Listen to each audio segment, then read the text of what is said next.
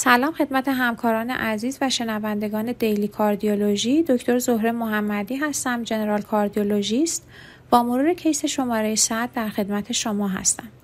بیمار ما آقای 65 ساله smoker و با سابقه hypertension هستند که تحت درمان دارویی و کنترل هست.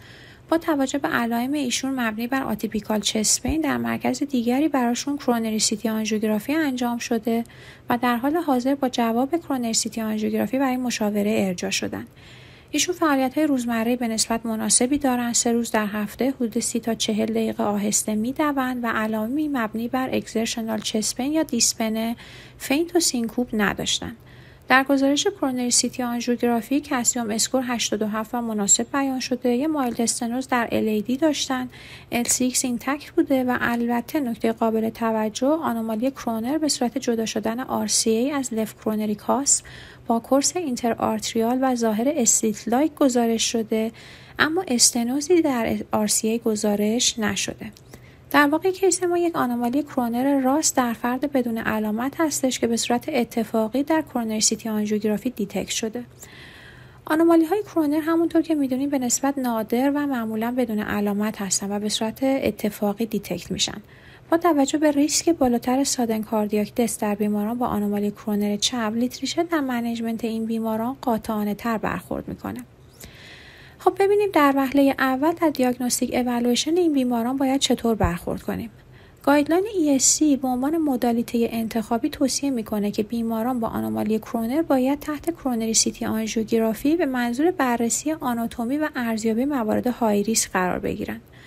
اما موارد high risk کدوم هستند در واقع مواردی که با احتمال بیشتری منجر به ایسکمی میوکارد میشن مثل course intramural یا anomaly های orifice.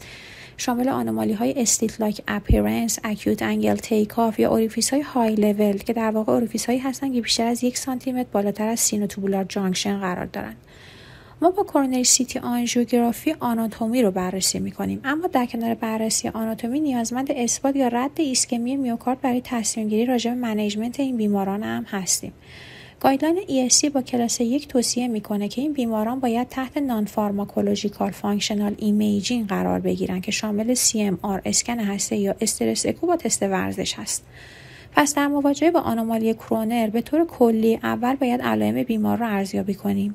در قدم بعدی نیازمند بررسی آناتومی با استفاده از coronary CT angiography هستیم و در نهایت باید یک stress test عملکردی با تست ورزش برای بررسی ایسکمی میوکارد برای بیماران انجام بشه. اما در management این بیماران باید چطور عمل کرد؟ در قدم اول بیماران را به دو دسته بیماران علامت دار و بیماران بدون علامت تقسیم می‌کنیم. بیماران علامت دار در واقع اونهایی هستند که آنژین تیپیک صدری سابقه sudden cardiac death، VT یا syncope داشتن. در گروه اول یعنی بیماران علامت دار جراحی با کلاس یک در دو دسته از بیماران توصیه میشه. یک اون دسته از بیمارانی که ایسکمی در territory رگ مذکورشون در stress test داشتن. و دو اون دسته از بیمارانی که آناتومی high risk در coronary CT angiography داشتن. اما در بیماران بدون علامت جراحی با کلاس دوی آ در دو دسته از بیماران توصیه شده. یک اون دسته از بیمارانی که ایسکمی در stress test در territory رگ مذکورشون داشتن و دو بیمارانی که ایسکمی نداشتن اما آناتومی high risk در کرونر چپ و نه کرونر راست داشتن. علاوه بر این در دو دسته از بیماران با گروه دوی بی جراحی توصیه شده. یک بیمارانی که علامت دارن اما نه ایسکمی دارن و نه آناتومی high risk. و دو بیمارانی که بدون علامت هستند anomaly کرونر سمت چپ دارن. ایسکمی میوکارد و آناتومی high risk ندارن اما سن زیر 35 سال دارن.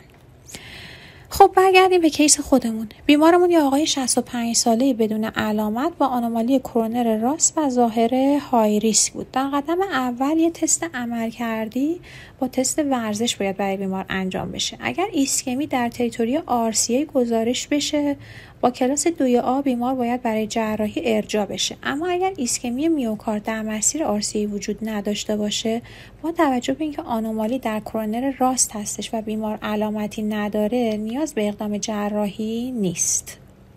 خیلی ممنون از بذل توجه شما. امیدوارم که بیان این case در management تون موثر واقع بشه.